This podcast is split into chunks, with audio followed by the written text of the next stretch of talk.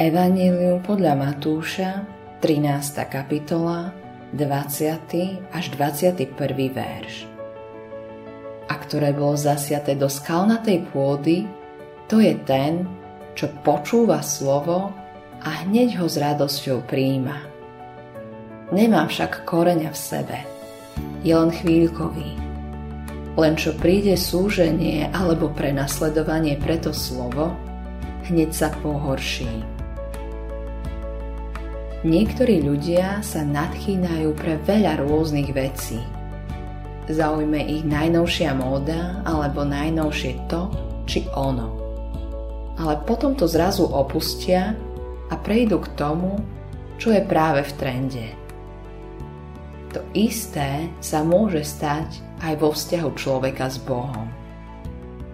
Niekedy ľudia povedia niečo v zmysle Skúsil som kresťanstvo, ale nepasovalo mi.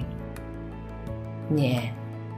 V skutočnosti svoj život nikdy nestávali na Kristovi. Mali emocionálnu skúsenosť. Keby to bolo skutočné obrátenie, stále by kráčali s pánom. Ježíš takýchto ľudí opísal v podobenstve o rozsievačovi, keď povedal – a ktoré bolo zasiate do skalnatej pôdy, to je ten, čo počúva slovo a hneď ho s radosťou príjma. Nemá však koreňa v sebe, je len chvíľkový. Len čo príde súženie alebo prenasledovanie pre to slovo, hneď sa pohorší.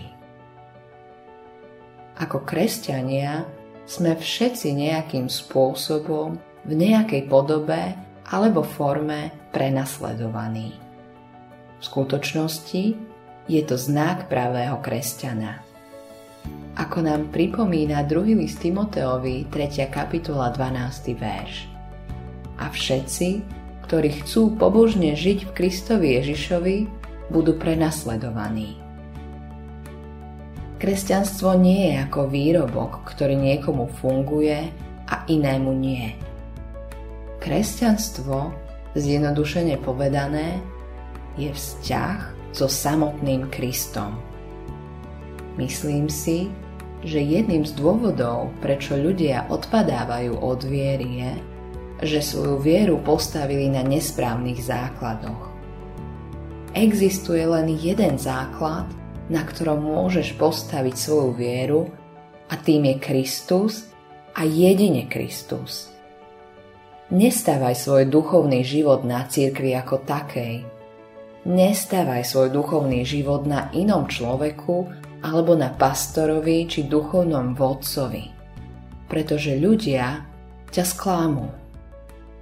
Namiesto toho buduj svoj život na Kristovi. On ťa bude podporovať a bude tu pre teba.